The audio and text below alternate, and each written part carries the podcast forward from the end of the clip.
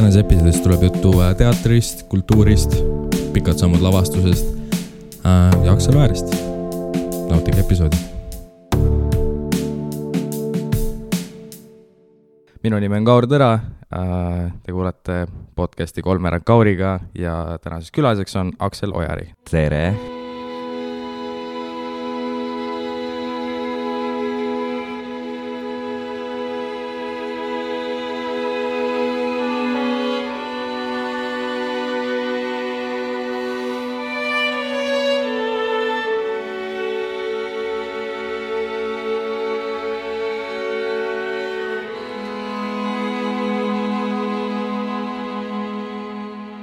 Tere äh,, Aksel, räägi endast, räägi endast lähemalt. no mis ma räägin sulle äh,?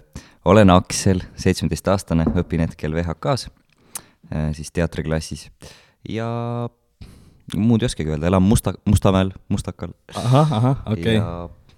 selline kiire, kiire, kiire elu, kiire elu kiire elu, okei okay. uh, mis su elu siis praegult nii kiireks teeb, et mis su kool on? kool, kool, okay.. kool jah, akadeemilisust üritan veel kuidagi hoida pinna peal nii kaua, kui saab okei okay,, aga täna sa oled siin, et äh, rääkida lavastamisest ja Pikad sammud lavastusest, et sinu siis äh, lavastamisdebüüt mm. -hmm. et aga millest see idee tuli siis, et midagi ise lavastada ja mi-, ja millal see tuli? ma arvan, see tahe on olnud juba üsna pikka aega sees, aga ma sellist hetke küll ei oska sulle kohe öelda praegu et äh, ma mäletan, äh, esimene mõte, et võiks äh, otsast lõpuni midagi ise teha, oli siis, kui siinsamas mm, mängumajas tehti sellist lavastust nagu Me mängime armastus, mida lavastas siis Coco. ja, ja siis nad kutsusid mind ühel hetkel appi, et nad olid natukene ummikus omadega ja siis ma läksin appi ja siis natuke midagi seal tegin ka. Ja siis kuidagi jäi see mõte pähe, see lavastamise mõte ja siis Oliver käis mulle ka hästi pikka aega peale, et kuule, tee midagi, tee, tee, tee, tee, tee. ja see jutt oli, ma mäletan ikka mingisugune noh, kolm, kolm kuud kestis see jutt, kus ta mulle ütles, et kuule, tee, tee, tee, tee, tee ja siis ta jättis mu rahule. ja siis äh, ma ei vaadanud, ma ei, või noh, vähemalt ma ei mäleta, et ma oleks lugenud mingeid näidendeid või raamatuid selle mõttega, et nüüd, nüüd hakkan lavastama ja vot teen sellest näidendist, teen lavastuse. Aga siis ma mäletan, oli detsember ja siis ma lugesin seda Pikad sammud novelli või siis üliõpilase jutustust, kuidas võtta. ja, ja siis äh, ühel hetkel lõi see pirn põlema, et aga sellest võiks tegelikult teha. Nii et see oli selline, ei olnud üldse, mul ei olnud kavas lugeda seda raamatut selle mõttega, et, et ma nüüd hakkan seda lavastama, vaid see lihtsalt tuli selle lugemise käigus, et see on see asi, mida ma tahan teha. ahah, okei okay., aga kuidas selle raamatuse lihtsalt leidsid, oli see kohustuslik kirjandus või, või? lihtsalt soovitati, et äh, soovitas seda Diana mulle, et loe, pidi hea olema lugesin ja ei olnud poole pealgi, kui juba kirjutasin Oliverile, et kuule, materjal on olemas, hakkame tegema. ja nii ta läks. ja, ja see oli siis millal?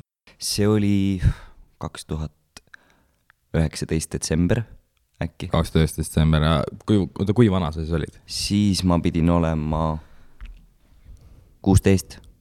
vist või viisteist, oota, ma, ma, kuusteist, ütleme kuusteist, jah, kuusteist mm. -hmm. ja see oli kaks tuhat üheksateist? kaks tuhat üheksateist. ja praegu on kakskümmend, kaks tuhat kakskümmend üks? millal su sünnipäev? viies detsember. aa, okei okay,, okei okay. uh,. okei okay,, aga kuidas siis selle, sa tegid ise dramatiseeringu ju? Äh, jah, jah, see oligi niimoodi, et lugesin läbi ja siis kuna olemasolevat materjali sellest kuskil ei olnud, siis ei jäänud muud üle, pidi ise, ise tegema. See oli selline huvitav protsess, et äh, ma mäletan, oli nädal, nädal aega pärast seda, kui ma olin Oliverile kirjutanud, mul oli arvuti lahti, mul oli raamat kõrval ja siis ma vaatasin seda ja mõtlesin, noh, nüüd tuleb siis tegema hakata, hakkame ka esimesest lehest minema. et esimese asina, esimese asjana ma kirjutasin kogu dialoogi välja ja, ja noh, see võttis ikka omajagu aega, et sellel olid omad tõusud-mõõnad, millalgi tegin rohkem, millalgi vähem. ja, ja siis ta jäi soiku. ja sellepärast, et ma nägin, et seal raamatus oli palju asju selliseid, mis pidi ise juurde kirjutama, mingid dialoogid, mingid monoloogid, aga selleks kuidagi ei olnud oskust ja ei olnud jaksu ja siis ma mõtlesin, et ah, et küll ma jõuan dramatiseerida, et äh, et, et küll, küll jõuab ja siis äh, tagasi jõudsin selle dramatiseeringu juurde, millal ma teist korda alustasin, oligi siis nüüd kaks tuhat kakskümmend üks jaanuar millalgi sealkandis, kui see mõte läks nagu uuesti. okei, okei, aga kellele siis äh, pidid midagi juurde kirjutama, noh, teada-tuntud, et Evan Martinil ei olnud mitte midagi nagu selle, sellist Põhi, sõnalist. põhimõtteliselt jah, et tal olid mingid üksikud väiksed monoloogid seal, aga et enamus äh, kirjutasimegi juurde mina ja, ja minu kaaslane Magda. ja siis oligi niimoodi, et karantiini ajal olime äh, Messengeri kõnes ja siis mõtlesime, et nii, et aga kui ta nüüd kirjutaks, kui ta nüüd räägiks midagi sellist, midagi sellist, et see oli väga huvitav protsess justkui luua äh, Tammsaare tegelast äh, otsast peale uuesti. jah, selles suhtes, et äh, noh, suur respekt, et sa kirjutasid reaalselt nagu Tammsaaret ise nagu veel edasi et sa lihtsalt jätkasid seda liini oi jah, aga äh, ja siis, siis oligi, sul oli äh, mingi, mingil määral oli äh, tekst olemas, tekst valmis, näidend mm -hmm. valmis. ja siis, aga kuidas siis nägi casting välja, et äh...? no casting tegelikult äh casting'u me tegime varem, kui tekst oli valmis ja me isegi saime niimoodi, et pärast casting ut, pärast viimast casting ut, mul ei olnud ka veel tekst lõpuni valmis. et see teksti, ütleme, lõplik versioon jõudis, ütleme niimoodi, mai, mai lõpuks, ehk siis selle aasta mai lõpuks jõudis alles näitlejateni. aga casting muidu nägi välja niimoodi, et pärast seda, kui mul mingi, mingid asjad olid juba välja kirjutatud, Äh, siis äh, dramatiseeringust, siis hakkasime Oliveriga kohe ruttu näitlejaid otsima, sest et meil oli plaanis, et me tahame seda teha kaks tuhat kakskümmend suvi. Äh, ehk siis aasta tagasi. jah, aasta aega tagasi mm. -hmm. issand, aeg läheb ruttu oo oh jaa, oo oh jaa. ja siis hakkasime casting ut ajama, kõigepealt kirjutasime kõik oma tuttavad läbi, mm, keda me teadsime, keda me tahtsime kutsuda. ja siis ka inimesed soovitasid meile, et võib-olla teda, võib-olla teda. ja, ja nii ta läks, et siis leidsimegi Äh, Hello Iirise leidsime suht kohe, oligi niimoodi, et selle Olga peale käis meil ütleme, kolm-neli inimest ja siis äh, kuna ma ei suutnud nende kahe vahelt valida, siis tulid, siis tulid mõlemad. aga nagu äh, noh, lähme, lähme siis Olgadega juba edasi, kui sa juba alustasid, et, et Hello Iiris mängivad dublanti mm -hmm. ja nagu mis oli siis see, mis, mis nagu, mis, mille, mille pärast sa ei suutnud nagu lõpuks ära valida? Ma ei oska isegi öelda. See kuidagi lihtsalt oli nii, et ma nägin, mõlemas oli mingi nii omapärane ja isikupärane asi, et nad avasid seda Olgat justkui, kuidas ma nüüd ütlen, väga omast vaatevinklist, ehk siis nad olid nii erinevad omavahel, aga samas ka väga sarnased. ehk siis mõlemas oli sellist äh, Olgat väga palju sees, aga just sellist, ühes oli Olga üks tahk, teises teine, nii et ma arvan, kuidagi sealt see võib-olla, võib-olla tuli okei okay,, okei okay,, sest et äh, kui ma ka seda kuulsin ja, ja proovides käisin, siis ma mõtlesin nagu sama asja, et et äh, noh, üks on nagu reaalne noh, üks Olga ja siis on mm, -hmm. siis on teine Olga, et, et lihtsalt nagu kuidas nemad on üles ehitanud äh, seda nii-öelda Olga karakterit, see on nagu noh, see on suht seinast seina mm, -hmm. kui nagu vaadata nüüd äh,, vaadata nüüd seda seda küll, et kui ma olen mõlemat etendust näinud, siis üks, üks kord on täiesti üks etendus ja teine kord täiesti teine, selles mõttes, et see on nii põnev, olles ise ka dublant olnud Oliveriga linnakas, siis ka üks, millel, millal siis? Äh, üsna paljudel asjadel, no üldse me oleme Oliveriga kogu aeg äh, millegipärast oleme nagu kokku sattunud igale poole, et sealhulgas Koletis kuu peal etendusest, kus me olime dublandis, siis oli see hetk etendus, kus me olime dublandis ja siis äh, filmis me ei ole küll dublandis olnud, aga me, me oleme mõlemad samade rollide peale cast inud ja ühesõnaga ja sa, ja kumb sai? noh, kord nii, kord naa, äh, pigem olen mina neid saanud ja, ja siis Oliver on nii-öelda võtnud selle produtseerimise osa Aa, nüüd üle ja siis aha. Äh, ühesõnaga nii ta on umbes läinud.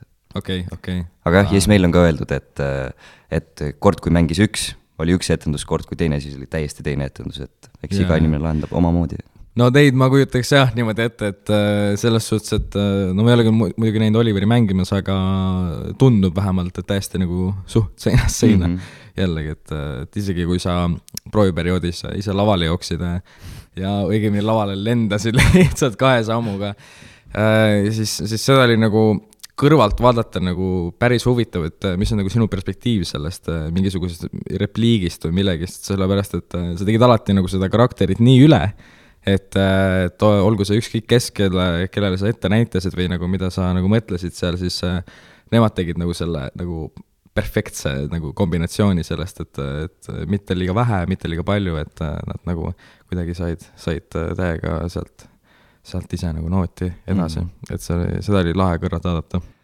Noh, see oli üldse huvitav, olles lavastaja, kuidagi see näitleja pool kaob täiesti ära, et ei oska mängida, selles mõttes, et see on üldse, kuidas olla nagu hea lavastaja, oli väga huvitav kogeda selle protsessi jooksul. või noh, see, et kuidas ma nüüd lähen, näitan näitlejale, kuidas, kuidas näidelda, et see, see kuidagi kadus täiesti ära. et ma ütlen, kui ma olen näitleja ja saan lavastajalt mingi äh, nii-öelda kommentaari, siis ma saan aru, kuidas mängida, aga olles lavastaja, siis ma ei oska talle ette mängida seda, kuidas ta peaks mängima, aga ometi ta suudab selle kuidagi ära mängida, ehk siis see on selline huvitav. minu meelest said väga hästi hakkama, selles suhtes. seda on tore kuulda aga äh, kes meil veel on siis äh, poisid, Mattias ja Mattias mm, -hmm. et äh, Nurga ja Ausmeel, et mm -hmm. kuidas siis nende rollidega oli? kuidas ma leidsin nad? kuidas sa leidsid nad, jah? soovituste kaudu oli jällegi nii, et Ausmeelt ma olin näinud mingeid nende arvestusi VHK-s siis, ta käis ka teatriklassis, meil on sama juhendaja, Kristjan Üksküla siis, ja siis äh, lihtsalt tema oli Kristjan eelmises klassis, mina praeguses ja ühesõnaga see oligi niimoodi, et nägin teda äh, siis ta jäi mulle meelde ja siis ka Emma soovitas teda, et kutsu tema kindlasti castingule ja niimoodi me leidsime Ausmeele. Äh, ja kuna Otto on selline, minu arust on täpselt Ausmeele tüüp, selline vaba. see on täpselt Ausmeel. just, äh, vaba selline pullimees ja kes lõpus siis näitab ka enda tõsist poolt, et seda oli väga, äh, no ühesõnaga väga täpne tüpaaž. jaa, kindlasti ja seda on lihtsalt nagu minu meelest äh, kõik näitlejad on, on ka enda nii-öelda äh, tegelase nime nägu mm, -hmm. et äh, Nurga olles Heinrich, täitsa minu, minu arust täitsa Heinrichi nägu ja Ausmäel Ottone ja oh,, ja Olgad nii või naa mõlemad, et mm -hmm. ja noh, emad Martin ja Leeni, et äh, et ma ei, ma ei tea, kas see siis on hea näitlejatöö või lihtsalt nagu inimene ise, et nagu, et ta selline, selline nagu tundub jah, aga, ja siis Nurgana või noh, nii-öelda Heinrichi tegelasega, kuidas sellega läks äh,? Heinrichi tegelasega, kusjuures huvitav äh,, sain teada äh,, kuna meid käis vaatamas Anu Lamp, kes siis ütles meile, et et tegelikult me hääldame valesti neid nimesid, et meil oli proovide käigus oli pikk arutelu, et kas me peaksime hääldama saksapäraselt või eestipäraselt ja meie ja noh, mina otsustasin, et see saksapärane kõlab nagu poeetilisemalt, aga siis sain teada, et tegelikult oleks õigem ikkagi Heinrich, mitte Heinrich ehk siis see on okay. selline noh, lihtsalt põnev. okei, okei. Äh, jah, aga no see Heinrich. selleks. Äh, aga nurga ei näe Heinrich välja, ta näeb välja nagu Heinrich. pigem küll, pigem ma ütleks küll, ka minu jaoks on ka Heinrich ikkagi. Äh, aga jah, aga selle Heinrichi tegelasega meil oligi niimoodi, et me ei leidnud teda üsna pikalt. et meil oli kõigepealt, meil saime küll algkoosseisu kokku mm, -hmm. kui me esimest korda kästisime, aga seal veel nurgat ei olnud. seal oli üks teine poiss. seal oli Mm, seal oli Laurits ja okay. Martin Muru, kes hetkel õpib lavakas, mis oli ka põhjus, miks me teda seekord ei saanud võtta. aga aha. küll kästis ka tookord nurga. Äh, aga ma arvan, et see oli mingisugune heade asjade kokkumäng ja ma arvan, et nii pidigi minema. sellepärast, et äh, noh, nurga lihtsalt äh, sobib nii hästi sinna Heinrichisse, ta kuidagi andis minu jaoks, kui ma teda teist korda kästisin, siis oligi see, et no see on Heinrich, sest et kohe on näha sealt selle esimese armastaja juba nägu ja kõik see žarm, mis sealt tuli, et see oli, seda oli nagu kohe näha, et see sobib väga hästi. nii et jah, nurga tuligi meil teise, teise te,, teise, kuidas ma ütlen, teise tulemisega siis. teise tulemisega? jah mm -hmm.. aga mul on väga hea meel, et ta, et, et lõpuks nurga jäi, et. sest et ta, no ta ja. selle Heinrichi vedas ikka no ta põhimõtteliselt ju ainult ühes stseenis ei saa, saab lavalt ära, muidu on terve aeg laval, nii et ta veab seda asja ja nagu siis, noh, ja siis ka tegelikult alguses ei pidanud nii olema, et mm, -hmm. et see tuli nagu juurde uh,. et jah, see on päris huvitav. aga, ja siis uh, Leini ah,. ühe asja ma ütlen veel ära ah,, kuidas meil nurgaga oli. et uh, me kartsime pikalt, et me ei leia Heinrichisse mitte kedagi. sellepärast, et siis, kui oli meil see teine kord, kui me hakkasime seda asja vedama, ehk siis kaks tuhat kakskümmend jaanuar, siis oligi see, et meil olid kõik tegelased kinnitatud peale Heinrichi. ja me kästisime Heinrichit, ei leidnud, sellepärast et uh, kõik eh, kaheteistkümnendikud läksid sõjaväkke ja kõik teised, eh, keda me teadsime, ei tahtnud ja ei saanud ja ja siis eh, noh, kuna eelnevalt oli kogemus see, et ühte, kes me, keda me kästisime, kes oli kaheteistkümnendas, kes ütles, et ta ei saa, sellepärast et ta läheb kaitseväkke, siis ma mõtlesin, et no tore on, et, et noh, me ei hakka, mis ma ikka sellele nurgale enam kirjutan, sest et no ta läheb ju nagunii kaitseväkke.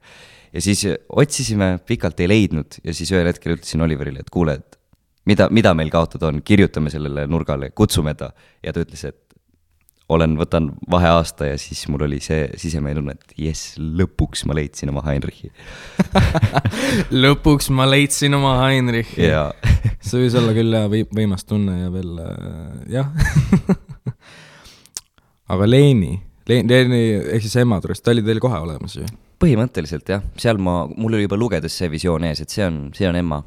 Nii palju, kui ma Emmaga olin äh, varem kokku puutunud, sest et noh, temaga me ju äh, kohtusime juba siis, kui siin esimest projekti tehti, offline'i. ja, ja, ja. ja, ja siis noh, lugedes oli kohe selge, et see on, see on Emma, et seal ei ole kahtlust. et tegime ka väikse casting'u talle ja siis, siis mul ei olnud enam, siis oli kõik otsustatud selles mõttes. ja sealt tuli ka Haide, sest et ma mõtlesin, et äh, emand Martiniga oli ka see, et me mõtlesime, kes see võiks olla, kes see võiks olla ja lugedes mul oli ka see visioon, et tegelikult oleks väga tore, kui ema ja tütart mängiks ema ja tütar ja läkski nii. jah, ja minu arust mingeid äh, äh, vaidlustusi sellega vist ei olnud väga, et äh, jaa, ja väga head ema ja tütart mängivad. aga jah, nii palju siis äh, näitlejatest, aga, ja kuidas, kuidas need saadi, aga noh, lavastaja töö, mis on siis lavastaja töö ja lavastamine?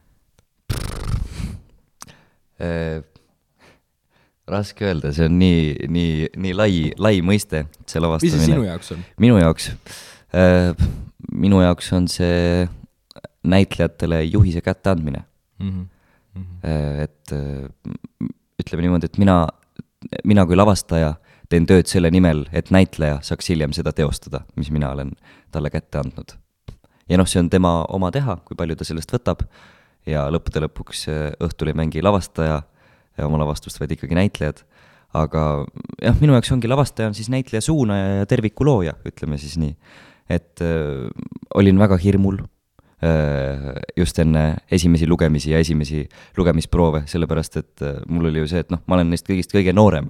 Et ma ei teadnud, kas nad võtavad mind kui nagu tõsiseltvõetavat lavastajat, mina seitsmeteistaastane noor poisike, juba noh, siis äh, Haide kogenud näitleja ja teiste, kes on juba kooli lõpetanud tegelaste kõrval, et noh, ma kartsin, et nad võib-olla vaatavad ülevalt alla mulle ja ei tule kõigiga kaasa, aga õnneks ei läinud nii ja võtsid väga soojalt mind vastu. Õnneks see tõesti ei läinud nii ja noh, prooviperiood ka täiesti, siis kui ma siia tulin, siis olite kaua te teinud, ma tulin siis augusti alguses umbes. augusti alguses, siis me olime umbes poolteist kuud umbes töötanud, ma ütleks, et äh, oligi terve juuli ja siis mais olid mingid lugemised ja juunis üksikud, aga põhitöö oligi juuli-august.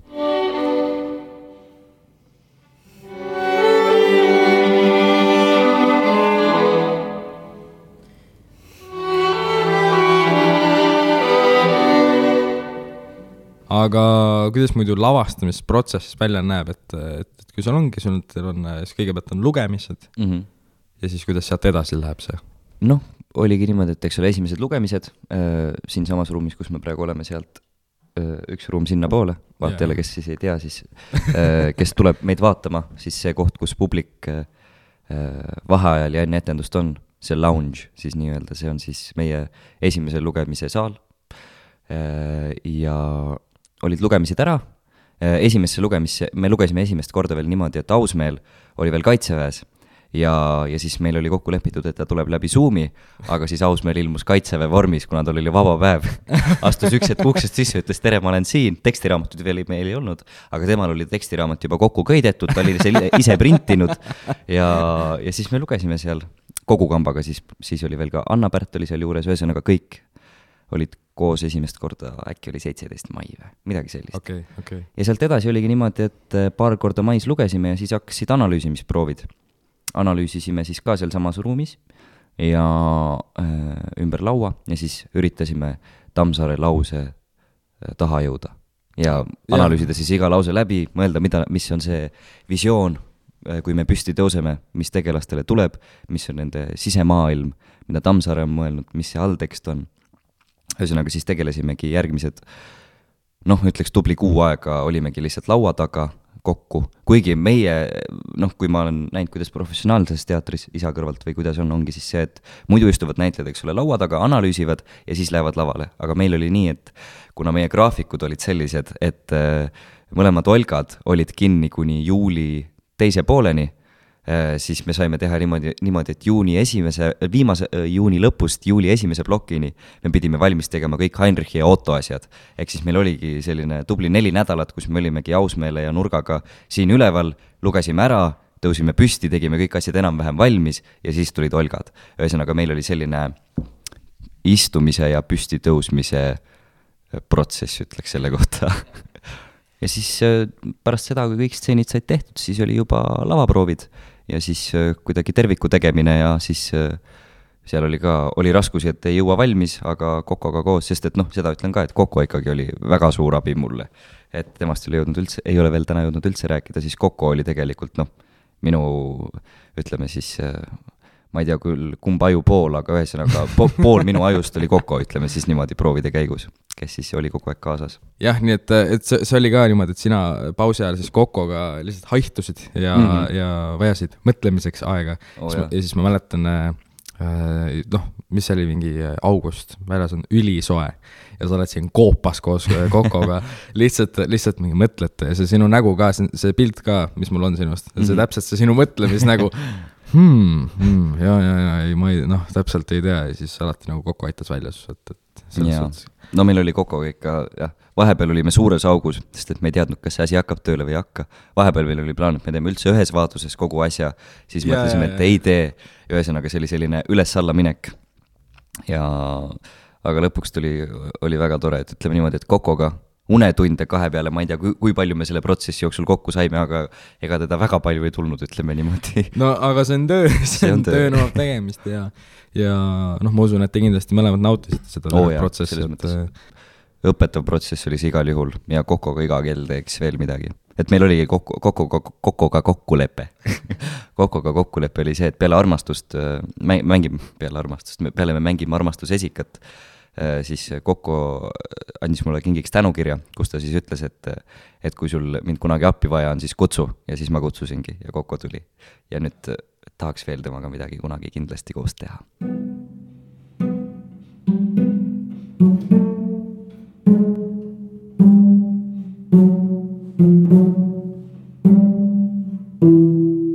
super, aga seda on muidugi väga tore kuulda, aga aga põrkaks korra tagasi Tammsaare juurde, et äh, noh, ka kavas on kirjas äh, Tammsaarest äh, mingit äh, nipet-näpet, et mm -hmm. aga, aga kuna sina oled nüüd analüüsinud Tammsaare tekste äh,, nii et vähe ja, ei ole. jah, kuidas võtta, üht koma teist. üht koma teist ja no jah, ma näen seda kui, et noh, sa oled juba täitsa Tammsaare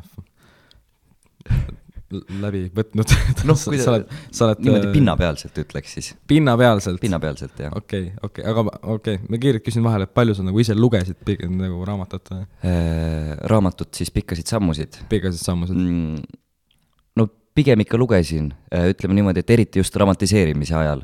et äh, kõige rohkem ma lugesin teda siis, kui ma üritasin neid tekste juurde kirjutada. siis oli see, et äh, leida, mida Tammsaare on kirjeldanud seda, kuidas nad seda teksti räägivad, ja siis ma üritasin selle emotsiooni kuidagi teksti panna koos Magdaga. aga mm, muidu ütleme niimoodi, et ühel hetkel see raamat jäi nagu nurka, kuna ma nägin, et nüüd on vaja keskenduda konkreetselt sellele tekstile, mis ma ise olen loonud ja panna ta nagu laval töötama aga ütleme, et ma lugesin seda, pigem oligi just see eeltöös ja ütleme, juunist juulini lugemisproovide ajal oli kõige rohkem, kui ma seda lugesin. aga eks ikka enne igat proovi vaatad selle peatüki läbi, vaatad selle stseeni läbi ja siis öö, mõtled ja valmistad ette kui, kui täpselt see muidu on võrreldes raamatuga, et noh, teada muidugi, et lavastajad nagu voolivad mingisuguse enda visiooni mm -hmm. tükist, et, et mis sa arvad, et mida sa oled juurde andnud või et nagu, mis on nagu samaks jäänud, et? Äh? Ehm, ma ütleks, mis ma olen juurde andnud, on lõpp, sest et äh, lõpp on Tammsaarel, Tammsaare on kusjuures kaks korda kirjutanud pikkasid sammusid. ta kirjutas esimest korda selle tuhat üheksasada kaheksa, aga siis ta kirjutas selle ümber natukene äh, vist, ma ei julge peast öelda, äkki mingi tuhat üheksasada kakskümmend üks, midagi sinnakanti. no hiljem, hiljem kunagi. ja kõik kolm lõppu, ehk siis Tammsaare esimene, teine ja minu versioon on kõik erineva lõpuga. see on nii-öelda, mis ma olen juurde andnud ja siis emand Martina elulugu siis mingis yeah. mõttes olen juurde andnud. aga ma üritasin jääda ikkagi võimalikult autoritruuks, et äh, nagu ütles just Kristjan Üksküla, minu õpetaja, et kui me hakkame noh, autorit ümber kirjutama või siis äh,, või siis kärpima, siis see on märk sellest, et me ei oska teha seda, mis autor on meile ette andnud. ehk siis ma üritasin jäädagi võimalikult autoritruuks, sest et ma leidsin, et Tammsaaret võib usaldada selle koha pealt ja ta ma arvan, teab, mis ta kirjutada tahtis. no võiks ju nii, võiks ju nii arvata ja võiks, võiks ju nii loota ja ilmselt nii ongi, et mm -hmm. äh, aga aga millest sa muidu nagu lähtusidki, et sul oli see nagu tekst ja siis nagu, mis, mis on nagu, mis sa tegid? sa ütlesid küll näitlejatele, aga kuidas sa äh,, mingisugused juhised ja sa ütlesid näitlejatele, aga kuidas sa tulid selle peale, et nagu millest sa lähtusid, kas see oli mingisugune varasem kogemus, kas on noh, kuskilt näinud ise midagi korjanud või et nagu kuidas, kuidas see oli? ma ütleks, minu puhul on see võimalikult palju see sisetunne, mis puudutab, kuidas öelda teksti. sest et mul ongi see, et kuna ma olen selles teatrimaailmas noh, ikkagi pigem lapsest saati sees olnud ja ma olen ka väga palju teatrit näinud, siis kuskil alateadvuses ma ise olen tajunud, et ma tajun ära, kui näiteks ütleme, lauses on rõhk valel kohal. et äh, just see töö tekstiga oli noh, ma üritasin võimalikult minna nende tegelaste sisse, iga tegelase sisse siis, ja siis seda ka anda oma visiooni edasi näitlejale, kes siis on omakorda oma tegelasse sisse näinud. et ta ongi pigem, ma ütleks, koostöö oli selle lavastamisprotsessi vahel äh, siis näitleja ja minu kui lavastaja vahel ja iga näitlejaga siis oli niimoodi. et neil oli oma, oma visioon, minul oma ja siis me leidsime selle kuldse kesktee. et see oli see, üritasin mõelda, kuidas mõtleb see tegelane, mõelda, kuidas see võiks sobida meie laval ja umbes kuidagi selline, selline ta tuli. midagi sinnakanti. aga mis muidu on nagu paar mingit lavastamispõhitõde või et äh, on, on seal mingisuguseid kindlaid reegleid, ilmselt on ikka? jah, kuna noh, ma ütleme sellist teooriat ma ei tunne, siis ma ma olengi, üritasin toetuda sellele, mis ma ise olen näinud ja nii palju, kui ma olen lavastamisprotsessi kõrvalt näinud ja nii palju, kui ma olen lavastusi ise näinud. ehk siis ma üritasin teha sellist asja, mida ma ise tahaks vaadata. kuna on üks hästi äge lause, mida ütles üks kirjanik, et kuidas saada kirjanikuks, talt küsiti siis, et kuidas te saate kirjanikuks, kuidas te saite kirjanikuks ja mida te soovitate neile, kes tahavad kirjanikuks saada ja ta ütles selle peale, et äh, lugege väga palju raamatuid, lugege väga palju raamatuid ja te saate aru, et maailmas on nii palju halba kirjandust, et teil ei jää mitte midagi muud üle, kui ise paremini kirjutada.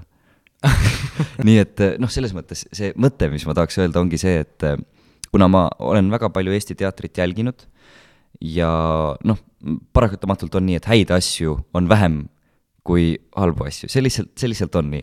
siis ongi see, et nende kõrvalt õpid, kuidas halba asja mitte teha ja see oligi see, millest ma lähtusin, ehk siis kuidas teha noh, kas just head asja, see ei olnud mu eesmärk, et ma teen hea asja, vaid minu eesmärk oligi see, et ma teen sellise asja, mis mulle endale meeldiks. jah, mis tuli välja väga hea. noh, kui sa nii ütled, ega ma ise ei oska öelda. see jah, lõpp, lõppsõna jääb ikkagi publikule, kas tuli või mitte, et. no nagu... oma kogemusest ma võin öelda, et, et noh, nii kriitikutele meeldinud see ja ma ütleks, et äh, noh etendused on ju välja müüdud, nagu see ütleb juba noh, päris palju ära. jah. et äh, ja veel lisaks sellele olen noh, oma sõpradelt-tuttavatelt lihtsalt mingitelt inimestelt äh, saalis nagu kuulnud, kui on äh, just etendus läbi saanud et noh, kõik mingi vau, issand, vau, see oli nii lahe, et meil käis ka mingisugune äh, ma ei tea, mingi kaheksas või üheksas klass käis nüüd äh, viimati neljapäeval mm. -hmm. ehk siis äh, jah, paar päeva tagasi. ja noh, selles suhtes, et äh, kuna väike saal, siis oligi lihtsalt äh, nende, nende grupp oli äh, täitsa saali ära ja siis noh, seal ei olnud nagu mingeid võõraid inimesi nende jaoks. ja no selles suhtes nagu noored ikka noh, natuke ikka rääkisid omavahel seal juttu ja natuke oli ikka segav ja mm. ja nii-öelda sellist äh, äh, nii-öelda, et äh, seda oli palju tunda, et äh, nendele tegelikult meeldis, aga nad pidid nagu jääma nagu cool'iks mm, -hmm, et sa, noh, sõbrale ütled ikka, et aa ei, teater, mida iganes, ülihama. aga nagu, kui etendus läbi sai, siis äh, kuuled ikka sealt mingit, see oli ikka päris hea ikka, noh, ma ei tea, no see oli ikka, see oli ikka, noh, ikka normaalne värk ja ja muidugi, muidugi seal esineja tüdrukul olid, äh, tüdrukud olid muidugi jube Äh, ahhetavad seal, kui olid kõik Heinrichid stseenid, et, et selles suhtes see on, äh, seda on nii tore nagu kõrvalt vaadata, et, äh, et kellelegi lähebki nagu nii korda see, et ta lausa nurga võttis üles kuskilt Facebookist ja oh, Instagramist. Ja see oli niimoodi see oli äh, äh, enne teist vaatust äh,, kui ma panin selle oma asju valmis, ootasin äh,, ootasin siis Küllit märguannet, et, et alustada ja siis äh, kuulen, et räägivad, et mingid, aa jaa, mingi Õismäe gümnaasium, sest et Nurga käis nüüd äh, enne, enne kui ta käis kolmekümne teises, käis ta Õismäel. ja siis, ja siis vaatan korra mingit, vaatan sealt nii-öelda kardina vahelt läbi ja siis näengi, et tal on nagu Mattias Nurga kus mingisugune leht ees ja siis ma olin seal lihtsalt mingi, oh, kuidas seda tehakse praegult. ja veel tä täpselt niimoodi, et seal oli neli, neli tooli oli seal nagu kõige ees. ja mis, mis seal on siis, noh, sealt näeb eriti hästi, näeb äh, punast stseeni mm -hmm., noh mitte, mitte et nagu äh, midagi spoilerit mm -hmm. anda, aga lihtsalt noh, punane stseen mm, -hmm. sealt näeb väga hästi ja veel eriti selle nurgaga nurga peale nurgaga nurga peal. Äh, ja ka noh, kõik mingisugused, ta oli seal päris palju oli seal ees ja mm -hmm. siis, äh, siis seda oli lihtsalt nii nagu naljakas kõrvalt vaadata, et et nagu muidu nagu isegi kui nendele, nendele see nagu etendus nii palju korda ei läinud. ja nad ei olnud üldse nagu, nad, nad ei vaadanud äh, lihtsalt seda, seda etendust ja ei nautinud ja pärast oleks olnud mingi, et aa, tead mis, noh, see mm -hmm. ikka mulle noh, täiega meeldib. vaid nad olid nagu keset etendust omavahelist, noh, mingi üle üksteise mingi näitavad, oi, sosistavad midagi kõrva ja seal lihtsalt, lihtsalt läksidki mingi üle toolide kuskile ronisid üksteise peale ja siis mingi noh aga tead, see on, see on üldse põnev, sest et see ei ole ainult kaheksanda klassiga nii, ma käisin näiteks vaatamas Lehman Brothersit, eks ole. noh, ma arvan, et see on nii-öelda eestlastele ei ole see nimi võõras praegu, sest et see on ikkagi viimase aja üks suurimaid, eks ole, tükke, mis on tehtud. ja mina vaatasin ka, juhuse tahtel sain väga head kohad, kuna me käisime klassiga vaatamas, ma olin täpselt, ma olin kolmanda rea keskel, noh, eks ole, Draamateatri suures saalis kõige magusam koht.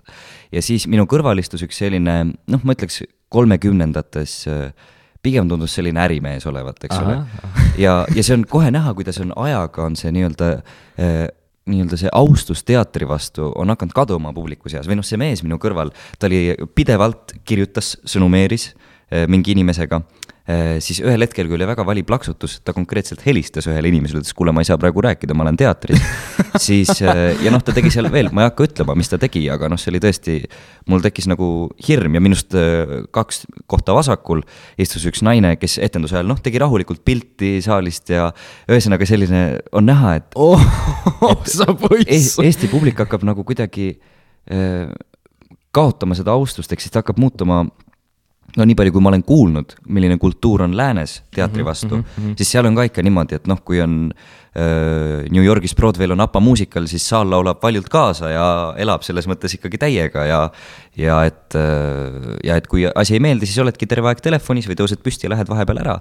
et seda, see kultuur, et ma istun rahulikult äh, kaks pool tundi äh, ja vaatan etendust vaikides, et see hakkab nagu ära kaduma ja sellest on kahju ja tänu sellele, mis ma tahaks öelda, ongi see, et noori inimesi peaks harima teatris käima, selles mõttes, et ähm, ja sinna, seal on ka üks teine teema, mille peale ma olen viimasel ajal mõelnud, et teatripiletid on nii kallid, et see on. teatripiletid on kallid. ja, ja, ja, ja tänu ulme. sellele ongi see, et noor ei saa minna teatrisse, sellepärast tal ei ole raha lihtsalt. ta ütleb küll, et isegi meie, meil, kellel me,, meil on siin väga odav pilet me,. meil tõepoolest, mis no, on mingi noortele mingi? noortel on kaksteist eurot. kaksteist eurot, see pole teatri mõttes mitte midagi. just, ja aga noh, olid ajad, kui näiteks Linnateatrisse sai kahekümne krooniga, mis tänapäeva mõistes on, eks ole. mingi äh, euro peale või sa saad euriga teatrisse minna mm. -hmm ja ongi see, et noored ei, ei oska teatrist eh, lugu pidada, sellepärast et neid asju, mida nad vaatamas käivad, need kas ei ole head, need maksavad liiga palju ja mul on ka sõbrad öelnud, et ma tahaks teiega seda asja veel vaatama tulla, aga mul ei ole raha lihtsalt. ehk siis siin mõttekoht kõigile teatrijuhtidele, produtsentidele, noortele piletid odavamaks, palun see võiks see olla, et, et mingid, isegi kui sa käid veel noh, selle EasyC kaardiga, vaata, seal on ka kõige lihtsam nagu seda nii-öelda mõõta, et nagu kui vana sa oled ja niimoodi mm, -hmm. tuled näitad seda ja siis lihtsalt ongi mingi. no ma ei tea, sihuke mingi seitse eurot võiks olla, mis on mm -hmm. sihuke nagu, nagu no noorele veel eriti ja tegelikult neid noh, noori käiks veel rohkem teatris.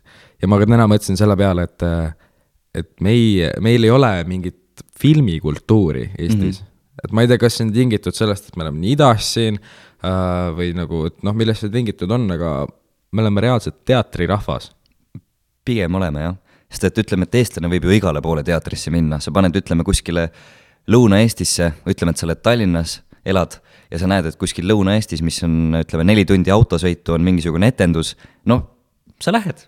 sa, sa, sa lihtsalt lähed. see on mingi suveetendus vaba õhus mm, -hmm. kellegi talus ja sa mõtled, et nagu mingit, aa muidugi, noh, muidugi ma lähen mm -hmm. vaatame mingit etendust, et see on noh, see on ju cool mm. -hmm ja, aga noh, jällegi siis neid kinokülastajaid jääb aina nagu, ma ei tea, neid nagu ei ole enam, noh, neid ei ole üldse olnud kunagi nagu massiivselt mm -hmm. Eestis, et, et Eestis on ikkagi noh, kui ma ise olen ka kinos käinud, siis esi, esi, nendel esilinastustel on mingit rahvast, aga mm -hmm. muidu jah, see kinokultuur kuidagi, ma ei tea, millest see tingitud on, kas siis sellest, et tänapäeval no ütleme nii, et see filmimaailm on igal pool kättesaadav, et ütleme, et noh, kasvõi mingi piraatlus või selline asi, et miks ma lähen seda vaatama kinno, kui ma saan selle endale lihtsalt kas siis alla laadida kuskilt või midagi sellist. alla laadida, mida iganes, samamoodi. Netflix, eks ole no,, on saadaval. Netflix, sealt on noh, lõputult neid asju mm -hmm. ja veel äh, kõik mingid te telekanalid, noh, Kanal kaks, TV3, noh mm -hmm., ETV ise ka, et äh, kõik lasevad kogu aeg mingeid filme nagu nii või naa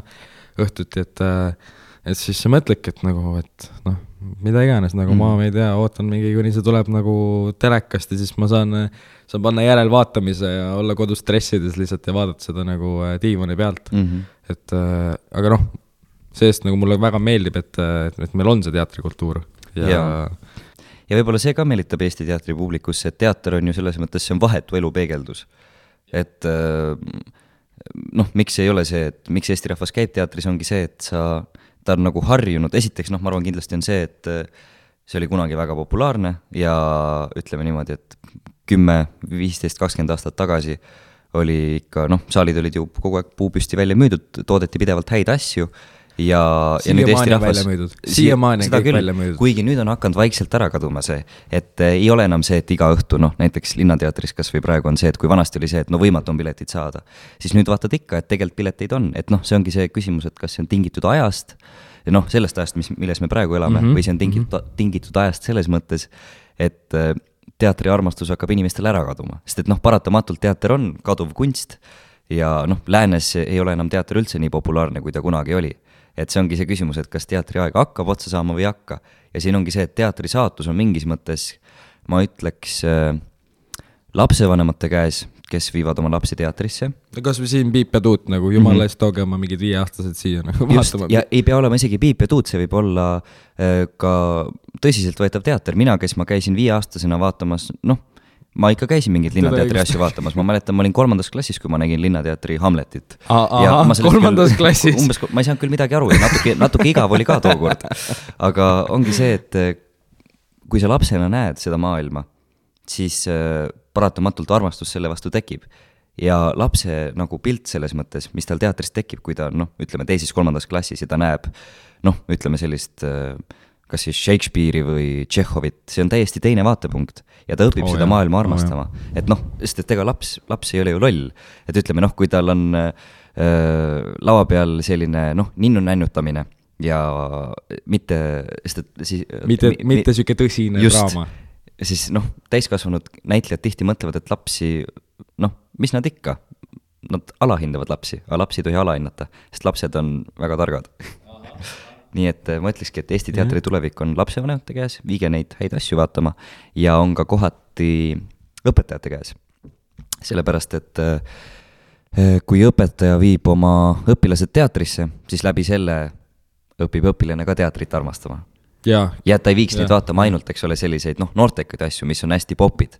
et noh, et kus me noh, räägime, eks ole, nii nagu oleme hästi noortepärased ja teeme noortele noorteteatrit. ja, ja sa oled räige tropp. umbes nii. noh, kes kasutab sõna tropp praeguselt noorte seas, et nagu mingit sellist asja. viis nad vaatama klassikat, konkreetseid asju, mis on head, sest et äh, ongi see, et ega me noored, me ei ole ka lollid, et äh, me, ei, ei, ei, me saame aru, kui noh, laval on asi ikka halb selles mõttes, et äh, õpetajad, viige oma õpilasi, lapsi, õpilasi, õpilasi, lapsi vaatama äh, teatrit, head teatrit. head teatrit